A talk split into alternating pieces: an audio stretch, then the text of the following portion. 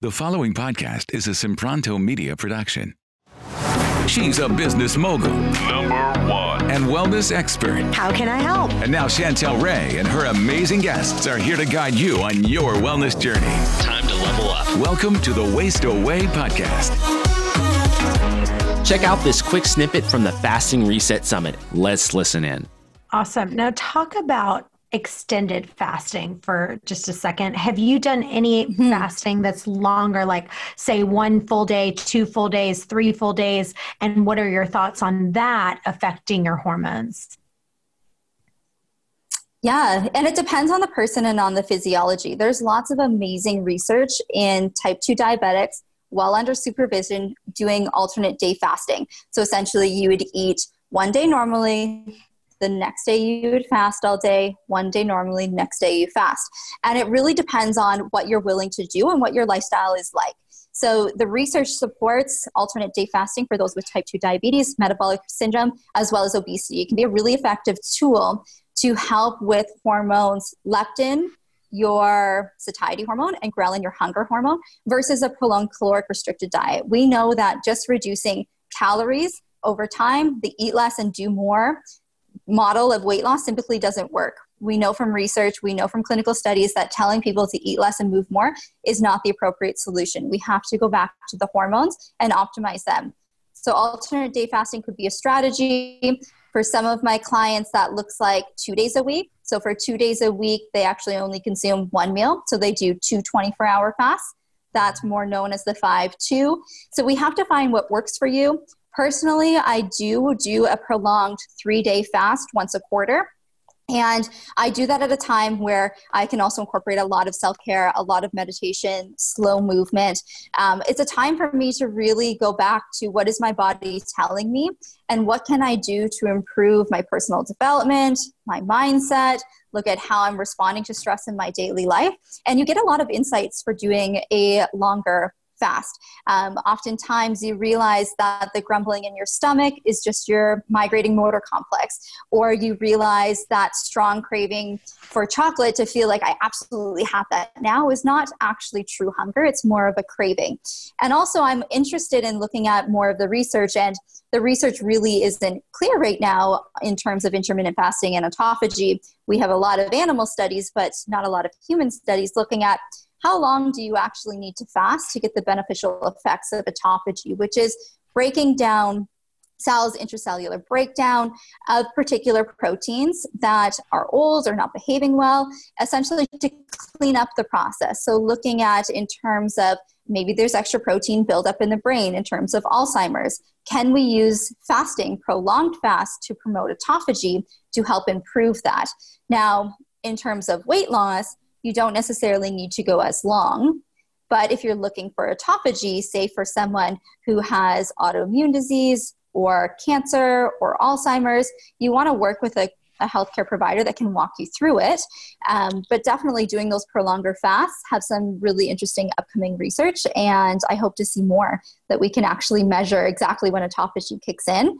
Um, and how long you actually need to fast for, but the research isn't isn't quite clear. But personally, I do the three days every quarter, um, and that works really well for me as a as a reset. Are you enjoying the summit and hearing all the great advice that you don't want to forget? Get the all access pass and get all the video presentations and the audio downloads of every single session. You can get the all access pass and listen to the summit all year long if you want. The best part is you get all of the transcripts so you can go back and read and see every little note that they talked about. Go to fastingresetsummit.com to get your all access pass today.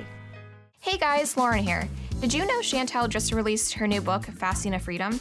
The book is all about the benefits of fasting from a biblical perspective. You'll discover how you can see supernatural healing in your body. You will learn how to discern God's still, small whisper to guide you and help you make decisions. You will also master utilizing God's power to overcome difficult times and receive a breakthrough when you are stuck and you will see how fasting can help you gain a victory over a nagging area of sin in your life. You can order your copy right now on Amazon or go to fastingoffreedom.com. Link is in the show notes. Hey guys, I just finished writing a quick little 20 page recipe book that has some of my most amazing smoothie recipes. Everyone that comes over is like, Chantel, you can turn a smoothie into gold. And so I'm sharing that with you free. It's got my tropical colada smoothie recipe, my extra super green smoothie that tastes delicious, and it's all for free. Go to chantelrayway.com slash smoothie for your free book. I've also developed my own product line. You'll be able to get all these multivitamins that I'm doing in one pill. Each nutrient is totally legit. All the formulas are tested and science backed without any mystery additives. Personally, my thyroid is better, my skin is glowier, I have more energy. This supplement is vegan, non-GMO, gluten and allergy free. Go to chantelrayway.com slash supplements and check them out. Now back to the show. For a minute, I'd love for you to talk about estrogen dominance, where progesterone levels are too low to balance out the estrogen, and someone just has mm. way too much estrogen in their body, which is causing them to have additional body fat. Can you talk about that for just a second? Yeah.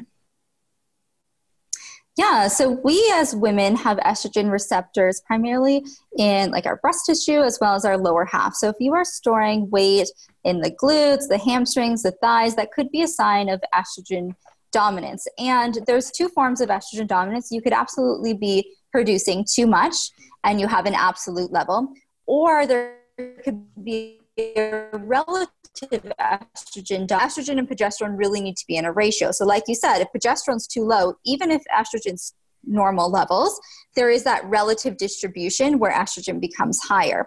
Now, in terms of estrogen dominant symptoms, we might see fibrocystic breasts, weight gain in the lower half, we could see PMS, we could see migraines, resistant weight loss. So these are all things that we want to consider. And, and my philosophy is always test, don't guess, so we know exactly where you are in terms of estrogen.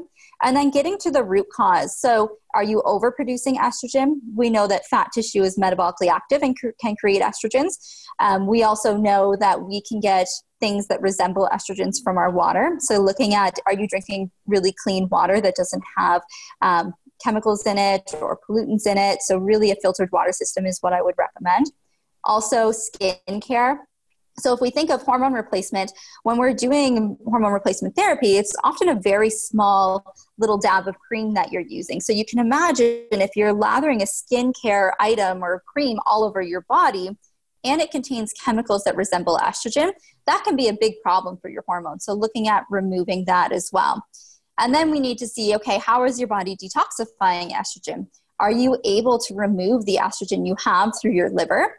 As well as once that estrogen becomes tagged for removal and it goes into the stool in your bowels, there's also typically different types of bacteria that can recycle that estrogen.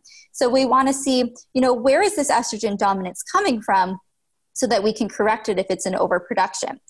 Now, if it's a relative estrogen dominance in terms of that estrogen only appears high because progesterone's so low, we need to look at the progesterone piece. Is it because you're not ovulating, or is it because you have so much stress that it's lowering your progesterone through this progesterone steal? It's also known as. There's really great diagrams online that if you just Google progesterone steal, you can see the hormone pathway. That if you have too much cortisol, again, whether that's mental emotional stress, lack of sleep, over exercising, having chronic infections that you might not know about, or consuming foods that you're sensitive to, environmental toxins, all going to raise cortisol. If you have too much cortisol, it's going to lower that progesterone piece. And now you have less progesterone the second half of your cycle. And progesterone, we can think of it as that zen calming hormone. It makes you sleepy, makes you loving. And that makes sense after you ovulate to have all of that because there's an egg there. And the body's like, okay, we want to pass on our genes. How can we get this human to want to go have high libido so that it, we can reproduce and create the next generation? Now, if there's stress, the body is very smart and says, you know, now is really not a great time to reproduce. We need to shunt all that progesterone over to cortisol. And then you start seeing the opposite symptoms around the first to second week before your menstrual cycle. So instead of feeling calm, high libido, zen, nice and sleepy, we see more anxiety, we see more food cravings, we see irritability, we see overwhelm because progesterone is really, really important.